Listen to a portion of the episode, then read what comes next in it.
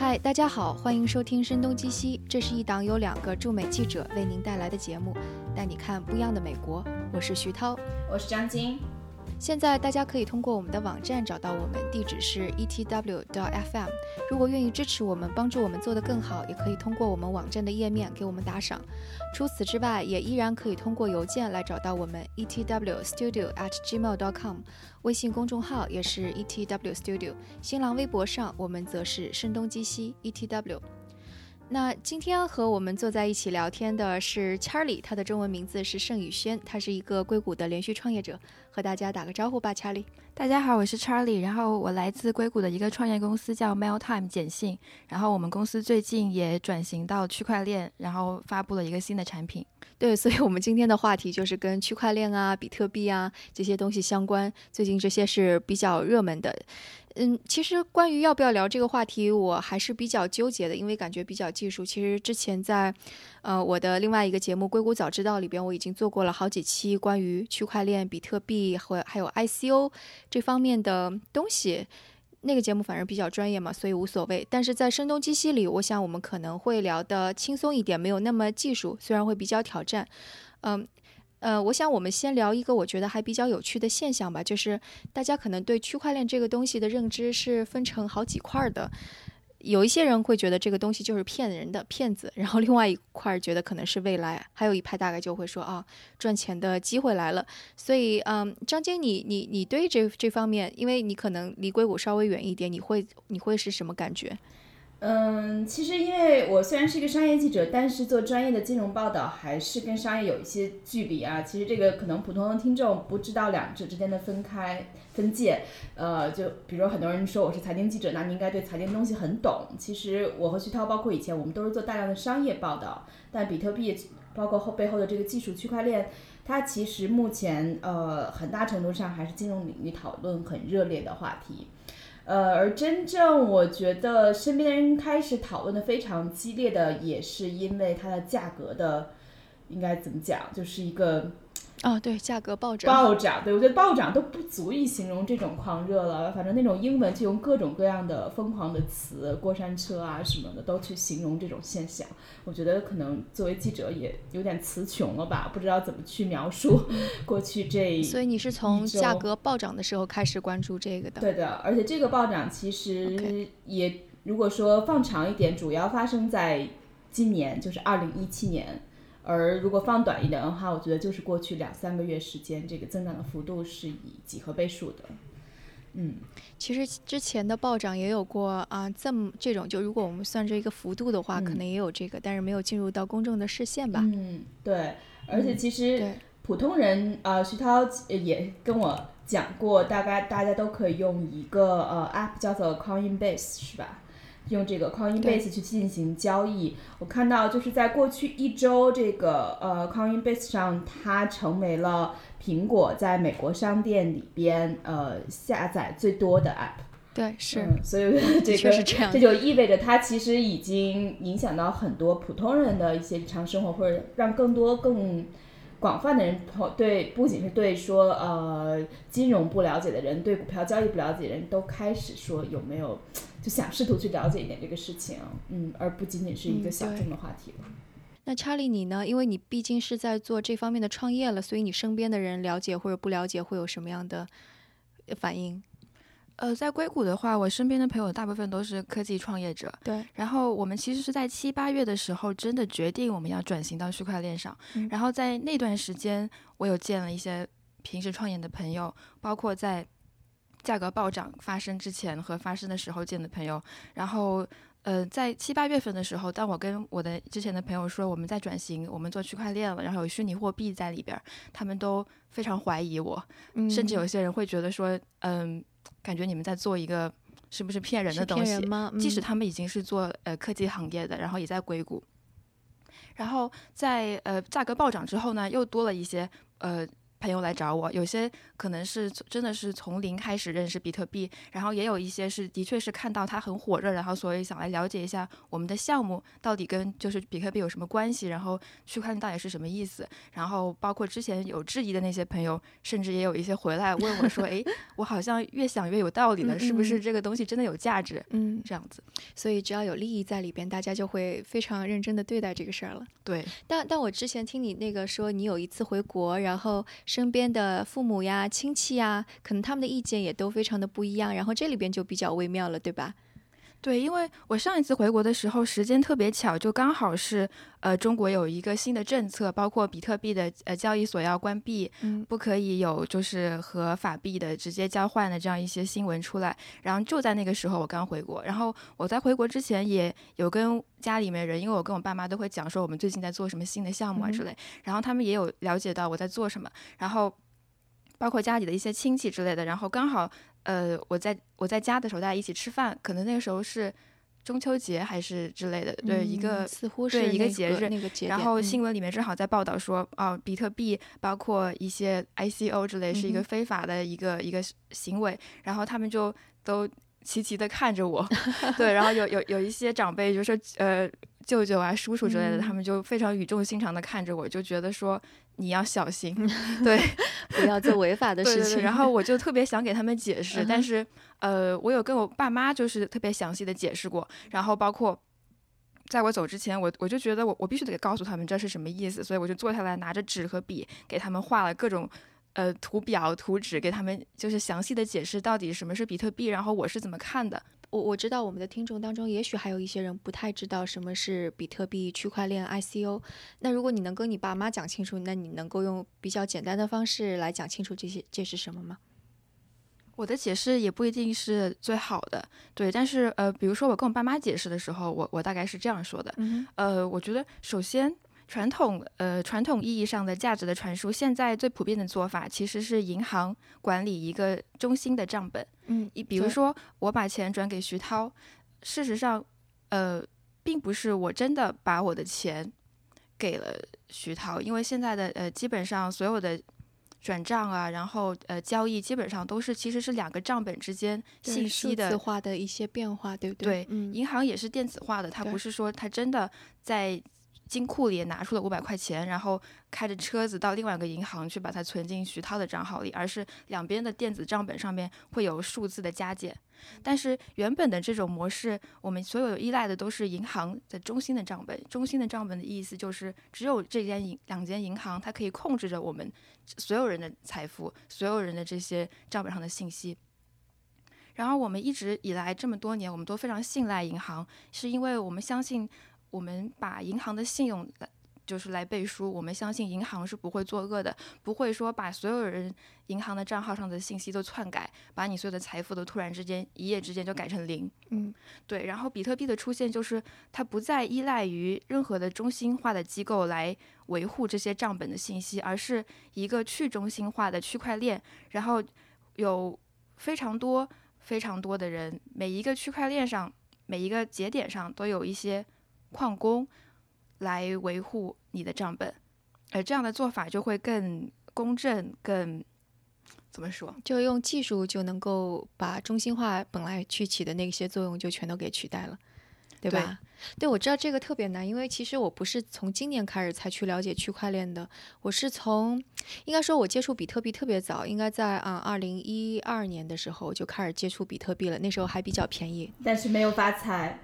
但我没有买，问题是我没有买，因为然后后来我就慢慢的不断的再去问那些在做跟区块链相关的人，说区块链究竟是什么？但是没有一个人能够把这个东西解释的非常清楚。我每次听完了之后，我都是还是比较的懵懂。就就这对于我这样的一个科技记者而言，我觉得这是一个很奇怪的事情，因为我毕竟一直在做科技的采访嘛，感觉我能够理解，虽然我不是很懂技术，但是我能够试图去理解每个技术它究竟在干什么。但区块链是挑战最大的。然后直到我今年上半年的时候，我是采访了那个 Tom 丁，Tom 丁也是 Charlie 的好朋友，啊，在做他做区块链已经做了很久了。然后他他在接受我采访的时候，他说了一句话，他说，嗯，就是不管是 AI、VR 还是什么互联网，它都是生产工具的一个变化。都是生产力的一种变化，就你你手上的这个工具变得高级了。但是区块链呢，它改变的是生产关系的一种变化，也就是说，我们人和人之间的关系，我们我付你钱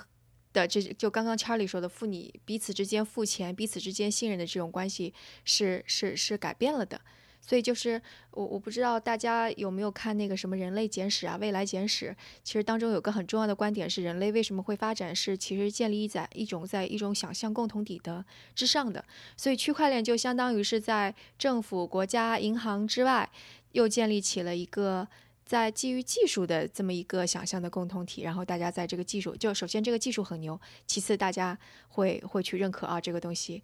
呃，是，就我们应该在这个上面建立起一套可以颠覆原来这套系统的关系。不过好像这个又说复杂了，对不对？对，确实是很难解释啊。因为其实以前我觉得大家使用的货币背后都是有国家经济体在背书的。你不管是布雷顿森林体系，当时美元跟黄金挂钩，就是定下了这样的一个标准。我觉得比特币其实大家并不能够理解，因为所有的货币背后是有一个国家背书的。但是比特币它究竟是有什么背书的呢？这个我觉得其实是一个最难解释也最难科普的一个东西。嗯对，所以刚刚我们说，就很多人会觉得它是骗人的。其实这这是有那个心理基础在里边的，因为我们信任国家，我们信任银行，但比特币。对呀，我我们我这个这后面到底谁来保证我们不受骗呢？嗯，所以我觉得这个大家觉得它是骗人的，也是有心理基础的。对，而且其实这些央行，你你就觉得比特币是一个可能会受到有一个存在的严重的政治风险、政策风险，因为如果全世界的央行联合起来，然后就是现在是中国制定了可能 ICO 的一些相关的管理制度，那如果其他国家，我不知道这是不是一个妥当的表达，那也许。也会制定类似的或者一些对它限制性的一些政策的话，那不知道它的价值还能不能够继续保存？可以是很多人担忧的一些地方。嗯嗯，如果是按照技术技术层面的话，它顶多就只是。不被列为合法，就合法跟它是否有价值是两回事儿。比方说黑帮，他的那个洗钱，他那个钱肯定是违法的，但他依然可以流通，我们可以这么去认为。但比特币它也是这样，就即使是政府给禁止了，但它只要那个技术网络在那儿，它只要技术还在那儿，然后大家还都持有它，那就还是接着可以交易的。这个就好像暗网一样。什么暗网？对对对，暗网跟比特币其实有着非常天然的联系。你知道，我我说说这个这个故事，我为什么会开始接触比特币呢？是因为当时我刚到美国的时候，压力非常的大。其实有个人是推荐给我一种，就是类似于可以让我压力就缓解压力的那种药，但那种药药物其实应该是 非法药物，要买的途径一定是要用比特币去买。所以我是在那个时候接触到了比特币，所以后来就是前几天我跟 Charlie 有在聊天，说，嗯，在美国其实好像很多小孩儿，特别小的小孩儿都有比特币，对，是吧？对。然后 Charlie 还觉得非常的奇怪，说，哎，为什么呀？为什么他们能够这么快就接触到这种新的东西？后来我又一想，这个就跟我的情况一样吗？就美国其实小小孩子买各种各样非法的药物其实挺挺多的，青少年，青少年，青少年，对对对，青少年。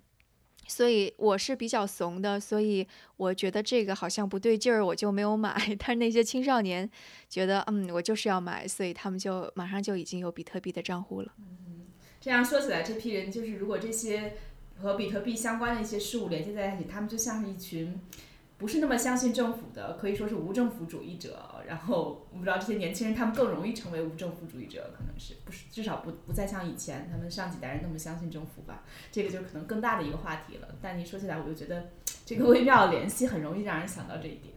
对，但是我觉得呃，现在的趋势到。呃，并不是无政府的一种精神，对，就是它可能在诞生的时候有一种无政府、无管辖的这样一种精神，但是走到这一步，其实区块链的非常多技术是需要政府的支持来完成的。对，其实我记得我在二零一四年、一五年的时候就有参加过一些大公司，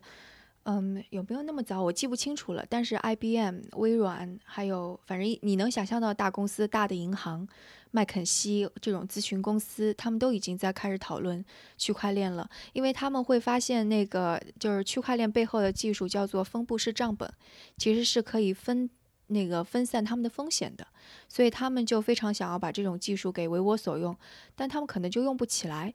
嗯，因为跟他们之前的架构不太一样吧，但这个说说说深了，就我也说不清楚。另外一个，它也很技术，所以如果你现在去看淘宝啊，或者是腾讯啊，不是淘宝就是阿里巴巴，他们也在，他们也有这样的团队，说我是不是可以把这个技术用起来？但是可能也也不知道怎么用。对，就是据我所知，就我也有一些朋友，他们是在这样一些很大的互联网公司里面的区块链部门，嗯，但是。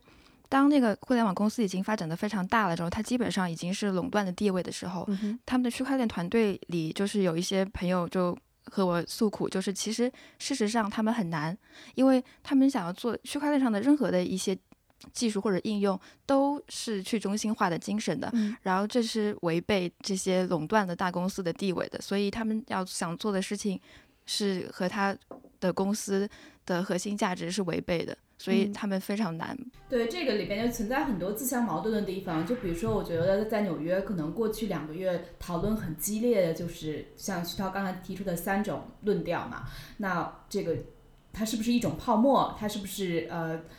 会存在价值？这个价值能不能持续？其实当中讨论最激烈的很多都是金融机构的一些大佬们，比如说摩根大通的呃 Jamie Dimon，他就是摩根大通的 CEO，他不止一次的公开的对那个比特币提出了非常尖锐的批评和怀疑，就认为这些年轻人，你如果相信比特币，你如果把自己的收入去投资到比特币的话，你就是一个傻瓜，你就是会说出可能更激烈的一些言论。但是摩根大通随后。部门自己成立了一个相关的区块链和比特币研究的部门，所以 这个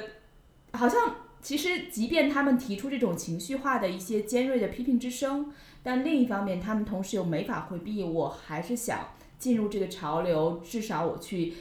呃，研究一下，做更多的准备工作。一旦有一天它可能成为大势的时候，我不至于落后的太远。它不一定能站上潮头了，如果它不那么积极的话，但他不希望错失这个机会。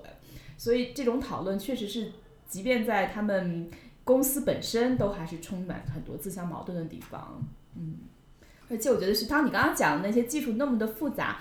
就会呃。就让我感觉是因为大家会觉得比特币是不是有价值，它容易把它会往历史上的一些现象去联想嘛？不管是说两千年的 dot com 上的那些泡沫，或者说，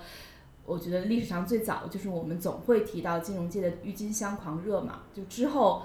但凡有一个新的现象出现，一个新的产品。和事物被推上至高无上的地位的时候，就会引用“郁金香狂热”就 “tulip fever” 这个词，甚至去年、今年夏天还有一部电影是拍的，呃，相关的一个现象。它基本讲的就是大概在十七世纪吧，应该是是一一六几几年，当时出现的。因为郁金香它是一个培植时间非常长的，可能需要三到七年才能开花，所以这样的话，短时期内如果需求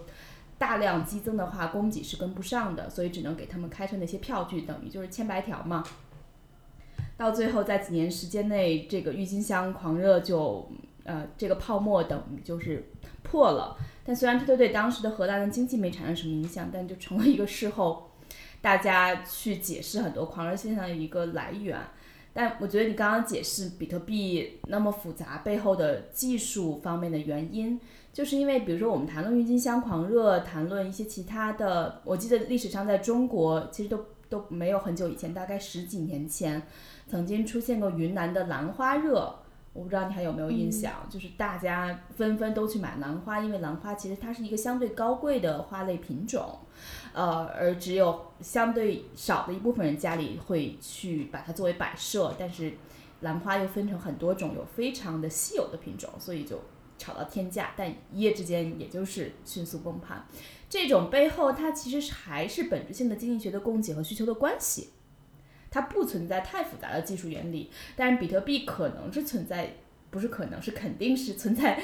很复杂的一些技术方面的一些潜力。那可能这个是大多数人没法理解的，也是如果简单的把它跟郁金香热或者兰花热挂钩在一起的话，也是没法解释的。我自己这么我我觉得就可能从几个方面来想这个问题吧。首先，就我知道啊，学界对那个郁金香热是不是真的造成了不可逆的破坏，其实也是有争议的。因为就是我我也听过一些解释，就是说郁金香之后，荷兰人真的就是很多人血本无归，简直是要睡大街吗？其实也没有。另外一个是在那之后，荷兰成为了郁金香最大的那种交易市场市场，甚至还多多少少为后来的那种就是呃衍生品的交易啊什么都埋下了一种基础。就包括是在中国，呃，东北是不是在那个君子兰热之后？东北的哪个城市就成为了最大的君子兰培养基地？云南是不是有这种？就是好像这种的争论都比较多。然后另外一个是在那个点 com 的，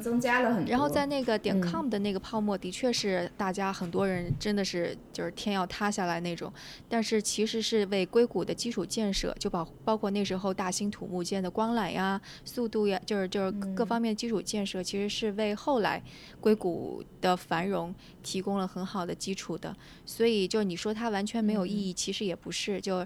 那一轮的点 com 的嗯泡沫，其实对后来也产生了非常大的价值。所以我后来在进行区块链采访的时候，我我我倒不会把它作为呃郁金香热去进行比较。我通常就会问这些行业内的人，我说现在区块链的这个技术，它相当于是呃 Internet 互联网的一个什么时代？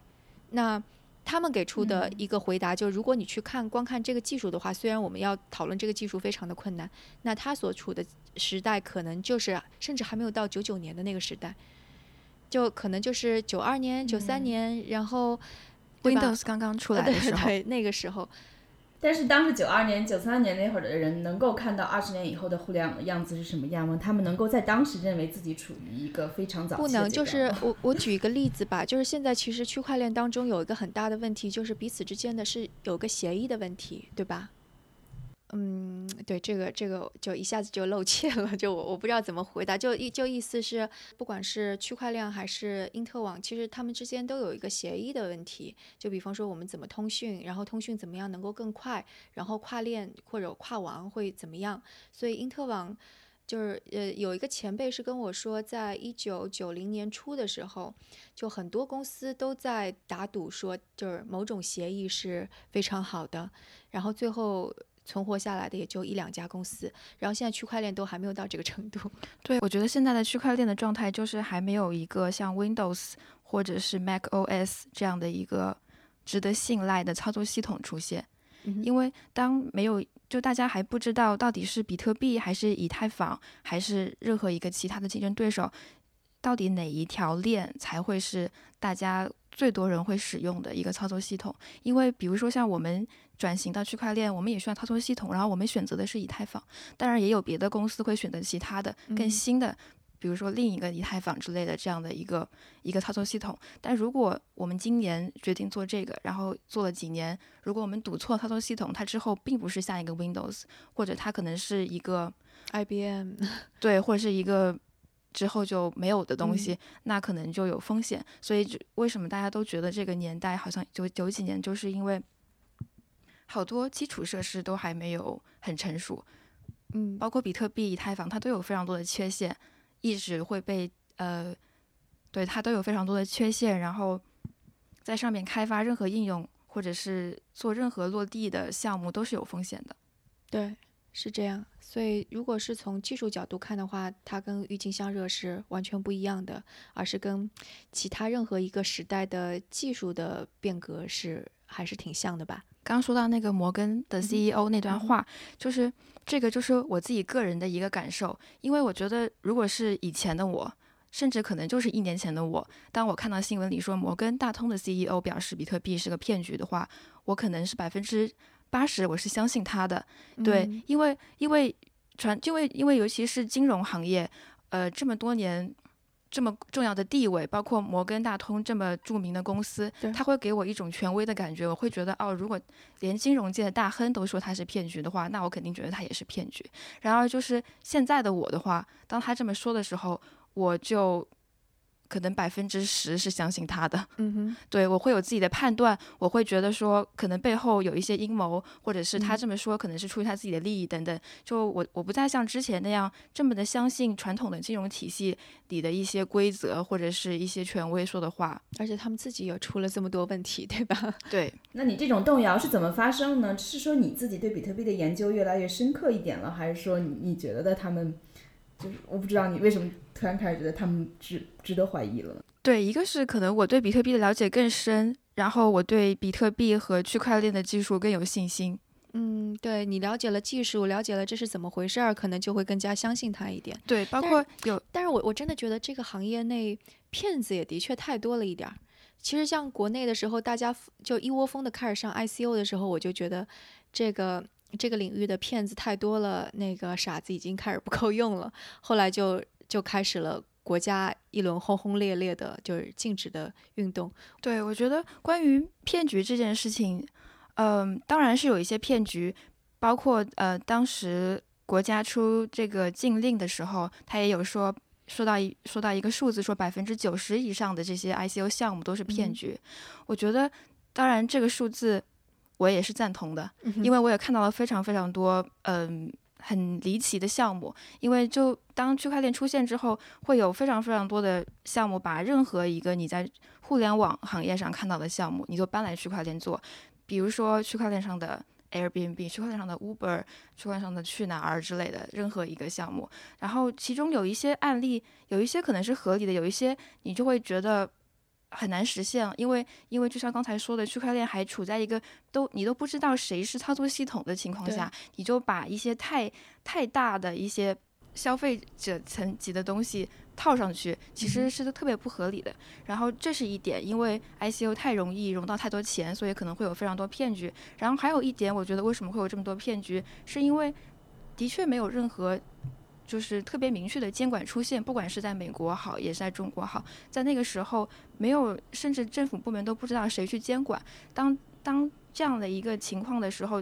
你没有人监管的时候，你可能原本也不是一个骗局，但当你发现没有人管你的时候，很多事情你就没有约束，所以当你没有约束的时候，你可能就走向了骗局。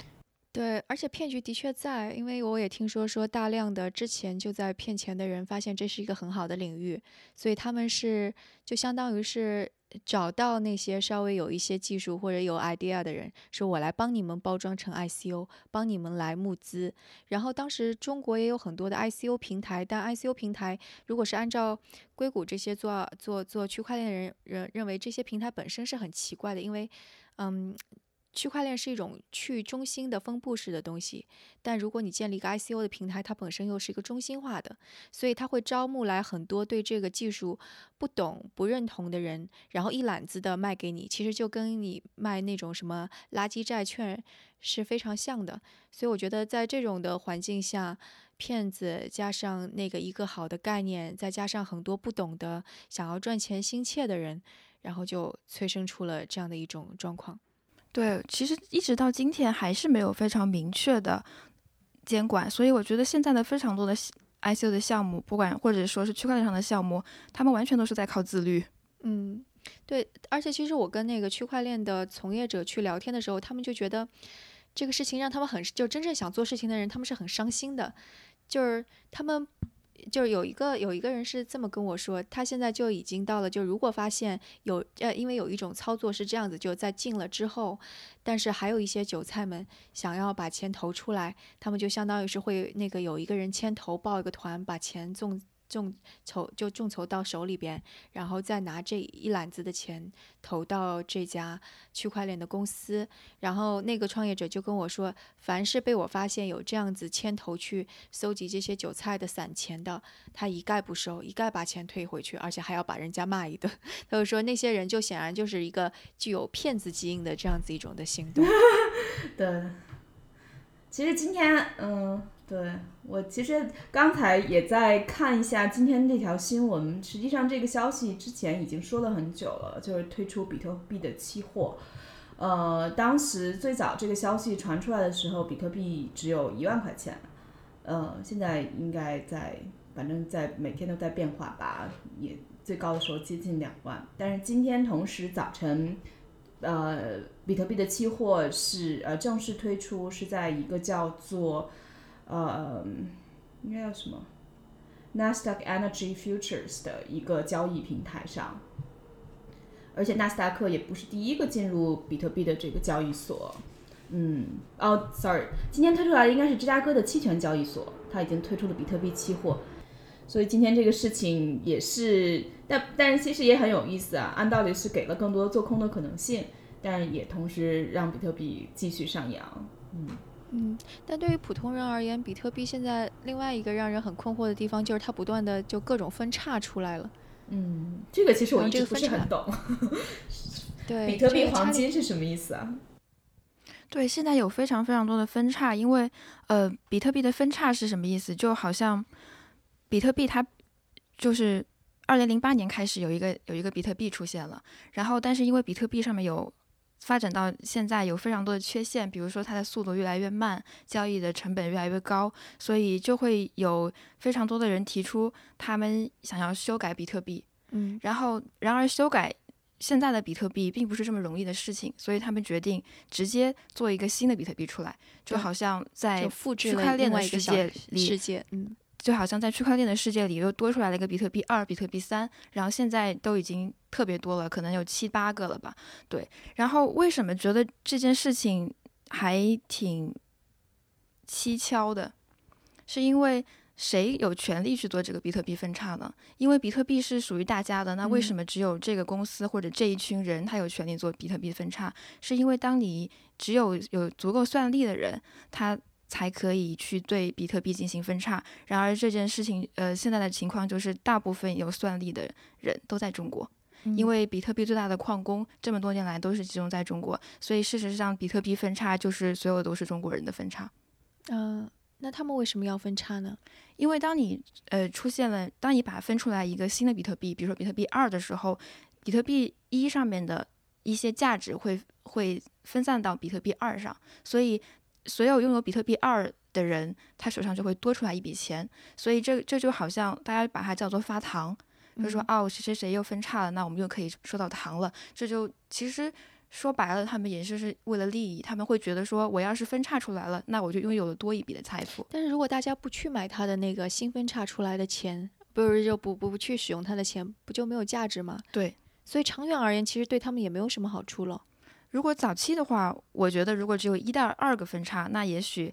呃，会有一两个成功，就像以以太坊，它也分叉过，对。但是现在就是大家只支持 ETH，而不支持原本的那个经典以太坊。但比特币现在的状况，当然也依然也是大家大部分人都支持 BTC，嗯，就是最原始的比特币。其实能做这些分叉的人，是不是他们手里最先也持有大量的比特币，所以他们分叉之后可以把原有的比特币转化成他们新分叉出的这个货币？它不需要转化，它会又有比特币，它又有比特币二、比特币三，它是新发行一堆，对，就相当于是那个复制了很多个小宇宙，就原来的地球不想要了，复制一个新的地球，然后说我们在那里，呃，移民过去创造财富吧。但是如果没有人过去的话，那那个小宇宙就给抛弃了。嗯，所以现在看上去谁也不能说服谁，就是没有谁也不是再轻松的去说，我觉得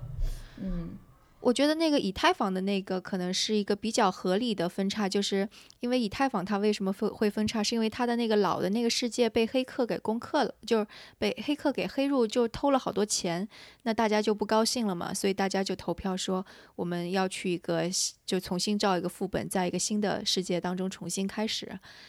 所以那是一个合理的解释。对，但是现在如果比特币你你。好，没有任何的理由，你也没有跟人家说说到底有什么好处，你就直接分叉了，只是为了自己的利益，那我觉得大家是不愿意过去的吧。以太坊那个为什么会那么成功，主要也是以太坊的创始人他极力支持 ETH，因为他们其实有办法再把 ETC 继续做得更好，但是他不愿意，因为 Vitalik 他越他支持 ETH，所以所有人都去 ETH，然后 ETC 就渐渐的就不行了。嗯。所以这也是一个什么领，就是什么号召式的人物。然而，中本村他并不活着，呃，或者他不知道在哪儿。诶，中本村没说哎。中本聪对，前段时间还有个说法说那个中本聪是那个 Elon Musk，太扯了，我觉得这个说法。哦，我不信，我也不信。对，我没说中本村。嗯，呃，中中中本聪，对对对，中本聪，对对，如果是那个要要要了解。哎，我们这么来说吧，就是查理，你是怎么一步步从一个完全不懂，然后在半年之内，就是你你这个学习的路径是什么样的？就如果比方说，现在我们的听众当中也有想要了解，那怎么开始？你给他一个攻略。我觉得我可以，我可以分享我的经历。然后我我我现在觉得这一段经历还是一个很神奇的经历，因为二零零二零零八年的时候，比特币出现的时候，我就知道比特币，因为当时我正我在上大学，然后我兼职有帮一个科技媒体。写文章，然后当时我看到比特币了，然后我就因为当时它刚出来，好像还有很多新闻报道，我就问当时的一个编辑，在当时在我看来，他是我心目中最懂科技世界的一个人，我就问他说比特币是什么，然后他解释不清楚，他就跟我 他给我发了个 Wikipedia 说你好好读读吧，然后我想说哦，可能他他他也不懂，对不对？然后当他也不懂的时候，我就。可能因为作为一个学生，我觉得说那我可能也看不懂吧，我就看了一下，我没懂，我就就这件事情就过了，我就再也没有关心过比特币。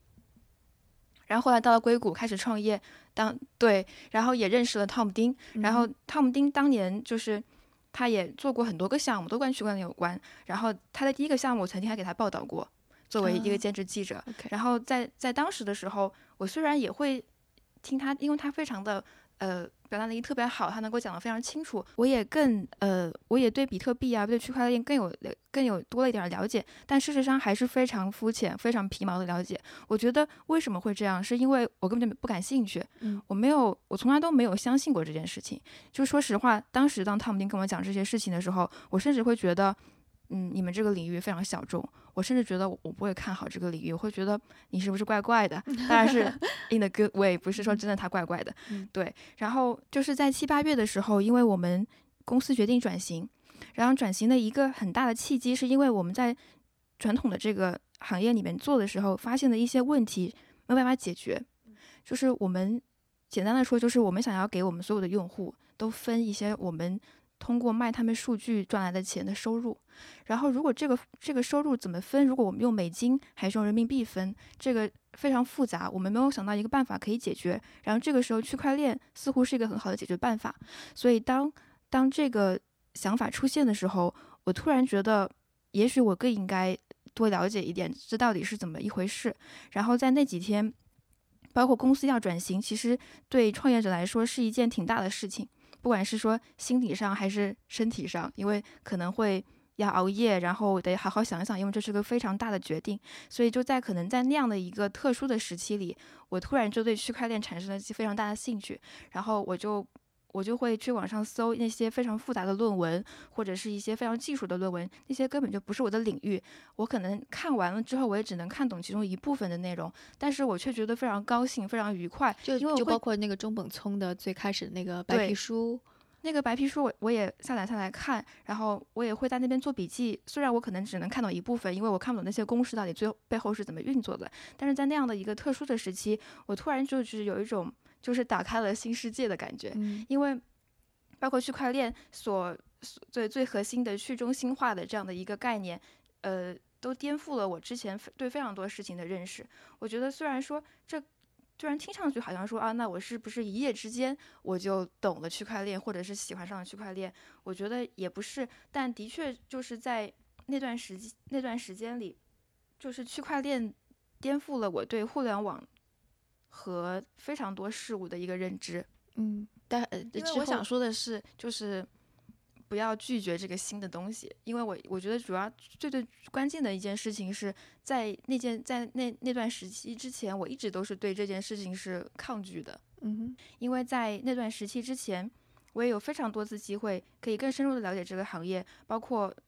和行业呃和业内人士呃聊天或者是学习，但我都没有。真正的深入的，就是从心里去相信这件事情。或许我也可以在几年前跟别人解释说，我觉得比特比特币是什么，但我却从来都没有真的相信过。你这个描述让我想到了，就是很多人跟我讲他是怎么突然之间那个信基督、信耶稣的那种感觉。就是我之前知道上帝是什么样的，但我也没有，所以应该建立一个比特币教。为什么就 越解释就越奇怪了？所以真的有比特币教吗？所以我现在回想起来，为什么当时我看到汤姆丁和他们那群人，我会觉得为什么大家怎么感觉就像是基督徒是吗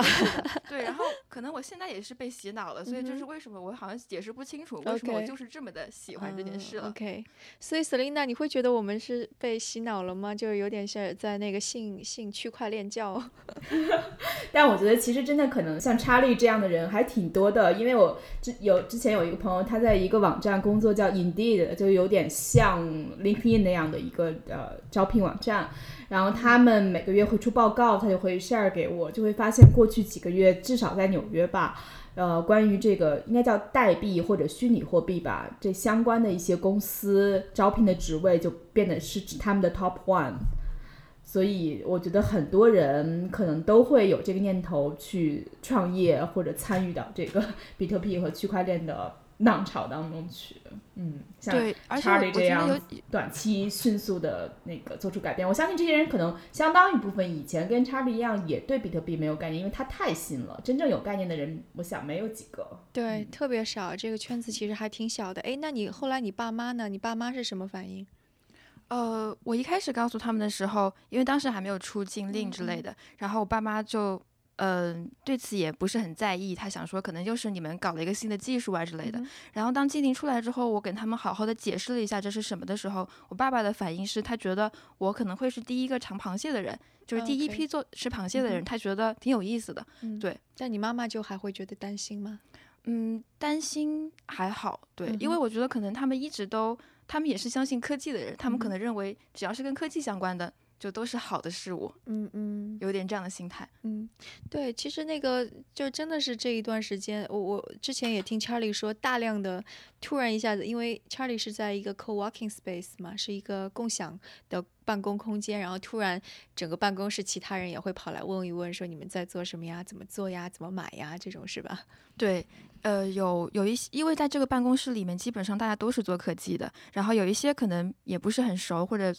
别人做的东西不大相关，所以平时也不会聊天。然后当他们知道我们也在做区块链，然后当当尤其是那几天币价暴涨的时候，就有非常多人就直接上来就敲我们的门，说可不可以跟我聊聊比特币是什么，或者是问一下怎么投资之类。然后多了非常多这样的询问。你听到别人问你怎么投资的时候，什么感觉？首先没有办法给任何人投资的建议。对，是我刚刚其实想说另一个事情你，说，对我觉得就是在这一段时间，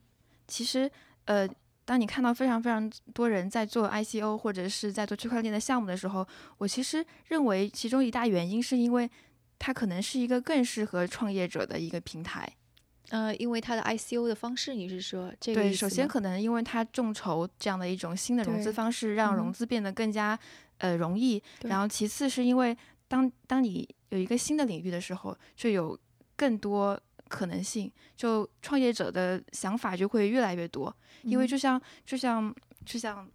最近有很多新的区块链上面的项目，感觉大家都会，甚至有人说是不是贫穷限制了我的想象力？因为可能会是一个听上去非常荒谬的一个嗯想法，但是他们却从中呃建立了一个新的商业模式，然后甚至赚了非常多钱。云养猫，你是想说云养猫是吗？云养猫就是最近一个特别新的项目，可能嗯甚至只有几周的时间吧。发布了嗯，对，然后它是一个在区块链上养猫的项目，然后它的商业模式是这样，就它的猫的发行数量也是有限，是限定的，就好像比特币的发行量是限制的一样。当你的发行量限制的时候，那它就上面的猫就会越来越有。越来越稀有，比如说它的创世猫，就第一只猫，它的价格会非常高。然后，然后你你你的玩法就是你可以买猫，然后你可以拿你的猫和别人的猫一起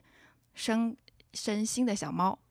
对，然后当但是你生出来的新的小猫，这个呃这个排列组合所所诞生出来的那个新的猫，它可能是不同的品种。但有些品种可能更稀有，有些品种可能比较常见，但你并不知道，可能是随机的。所以，所以当你培育出来的猫，呃，更稀有的话，它的价值就会非常高，然后你就可以把它在这个平台上卖掉。然后听说现在已经有非常多人在这个平台上靠养猫就赚了非常多钱，富。对，就是价值甚至有高达几百万美金这么高。好吧，真的是贫穷限制了我的想象力。对，因为因为其实互联网创业这么多年，很多人讨论，不管是大公司小公司，大家都要讨论的是如何赚钱。然后区块链上，因为它最最大的一个一个功能就是价值的传输，所以所以甚至有人说区块链是下一个价值的互联网，因为它可以让非常多无形的价值都有了，呃自己的一个货币或者自己的一个一个新的价值，所以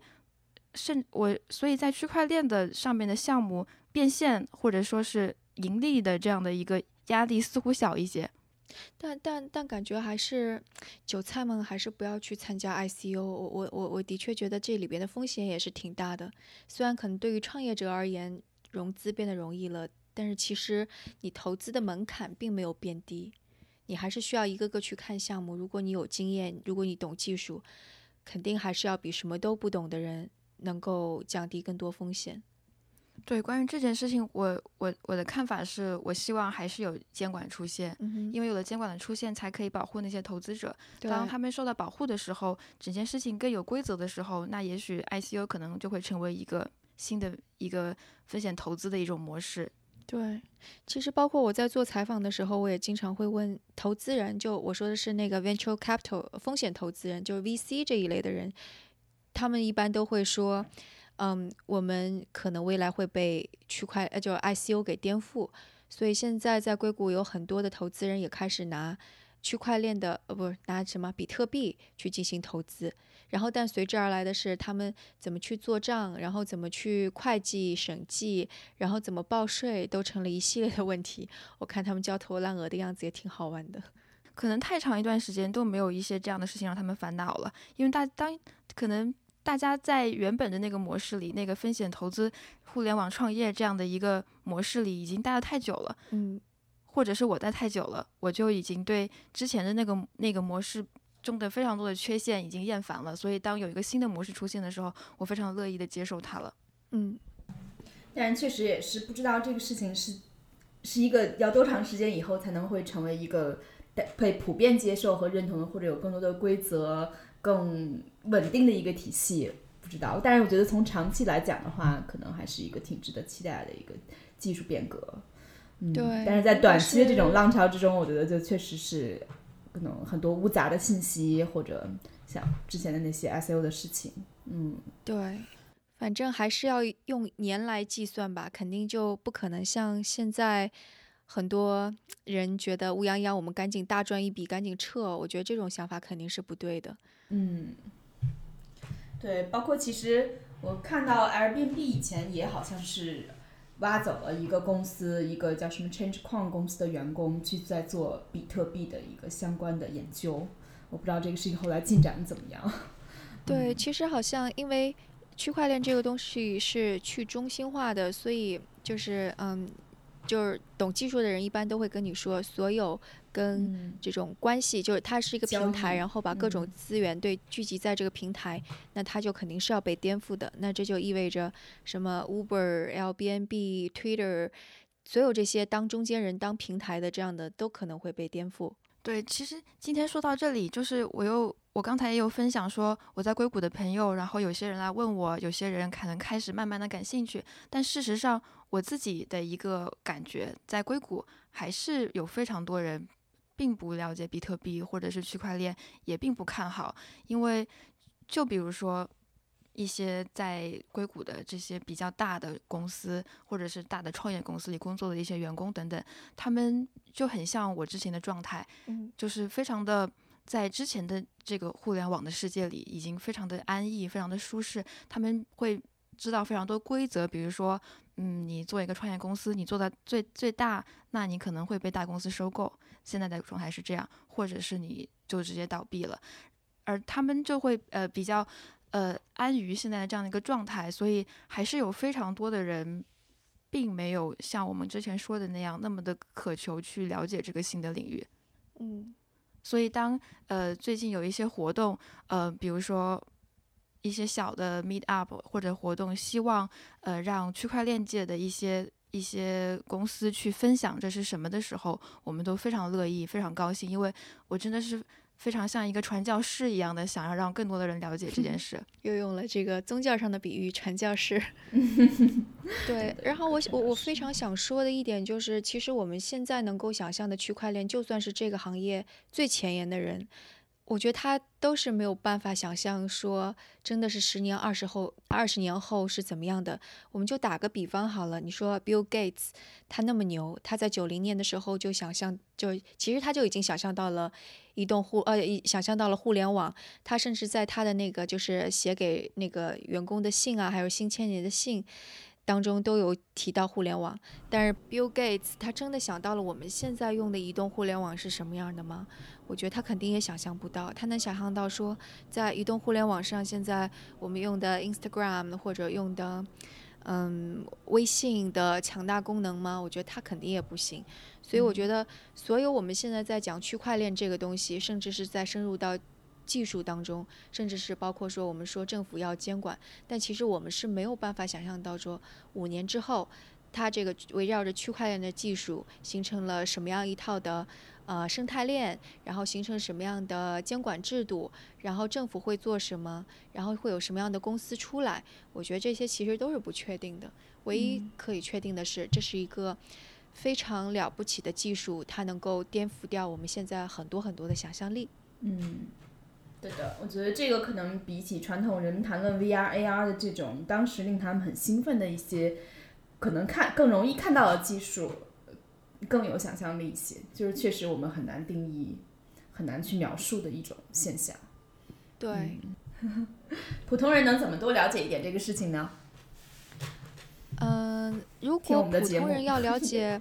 对对对，那个我们。我也不知道大家听完了以后能不能对这个事情多一些了解。那就还可以去听《硅谷早知道》，然后我们刚刚不断提到的 Tom Ding，他的解释就反正他是第一个让我开始觉得区块链有意思的人。然后在他之后，我又采访了一个叫做林夏红，林夏红可能。圈内的人会知道，他算是一个投资比特币非常成功的人，而且他现在也在做这方面的公司，所以他对于未来的这些技术方面会怎么演化，也说了一些东西。然后除此之外，如果想要了解这方面，那可能就像 Charlie 说的，可以去看看白皮书，可以去看看那些，嗯。就是中本聪的那篇论文，或者是以太坊的白皮书，我觉得这些都可以看看，或者就是搜搜关键词，看看各方面的报道，或者是真的你去买一点点，现在太贵了，但是你可以就就比方说装一个 Coinbase，然后买这么几十美元、几百美元先试一试，我觉得你稍微有点利益在里面了，可能就能够加速你理解这个东西是怎么回事儿。那如果亏了，后来暴跌，那你就只当说这个几百美元是一个学费呗，我觉得也也没有损失什么，对吧？嗯，看来我们这期节目之后，Coinbase 还会继续稳稳在 Apple Store 第一位。我们的我们我们的用户群这么大吗？我觉得我最后还是想说一句比较洗脑的话，就是我认为就是刚才所说的，好像信了一个邪教一样的喜欢上了区块链这件事情，但是。就是如果要问我说你是不是认为一定区块链就是下一个 the next big thing，一定就是区块链？我，但是我我的答案就是我不知道。我觉得它并不一定会是一定是下一个增长最快或者是最呃主流的一件事情，但我觉得它一定会是一个与现在的一些呃现在的现存的一些金融制度或者是科技共存的一个东西。然后还有一个。很大的感受就是，当我在这个年纪，二十七岁这个年纪接触到区块链，然后很喜欢这件事情之后，我的感受是，我觉得不只是说我一定是相信区块链，而是我觉得可能有更多的一些有意思的技术或者有意思的事物还等着我们去探索。对，是的，我觉得这种态度很对。其实我在硅谷也有这种感觉，我就觉得新东西总是在发在出来，而且可能未来比我们想象的要近这么一步。就这个世界真的没有这么静止，对对，反正那个我我想可能就是我们三个人的态度也都比较明确吧。就是如果你是想要去投机，觉得我要一夜暴富，赶紧趁上这个风口浪尖去捞一把，那这肯定不是我们的态度。但是如果你是抱着一个机会去学习一个新的事物、新的技术、新的趋势，那我觉得这是很好的。所以大家都可以去看看这到底是什么东西。嗯，对，反正我觉得现在最好的就是你可以在网上找到很多很可靠的一些信息，一些对，如果语言好一点的话，英文大量报道。呃，我看 Bloomberg 每天可能有推好几十篇 和比特币相关的一些报道，包括今天他们在一直在跟进这个芝加哥期货交易所两次宕机的事情。哦，就这么已经这么疯狂了，大家都都去买看涨是吗？嗯，那好，那我们今天的节目就到这里吧。嗯，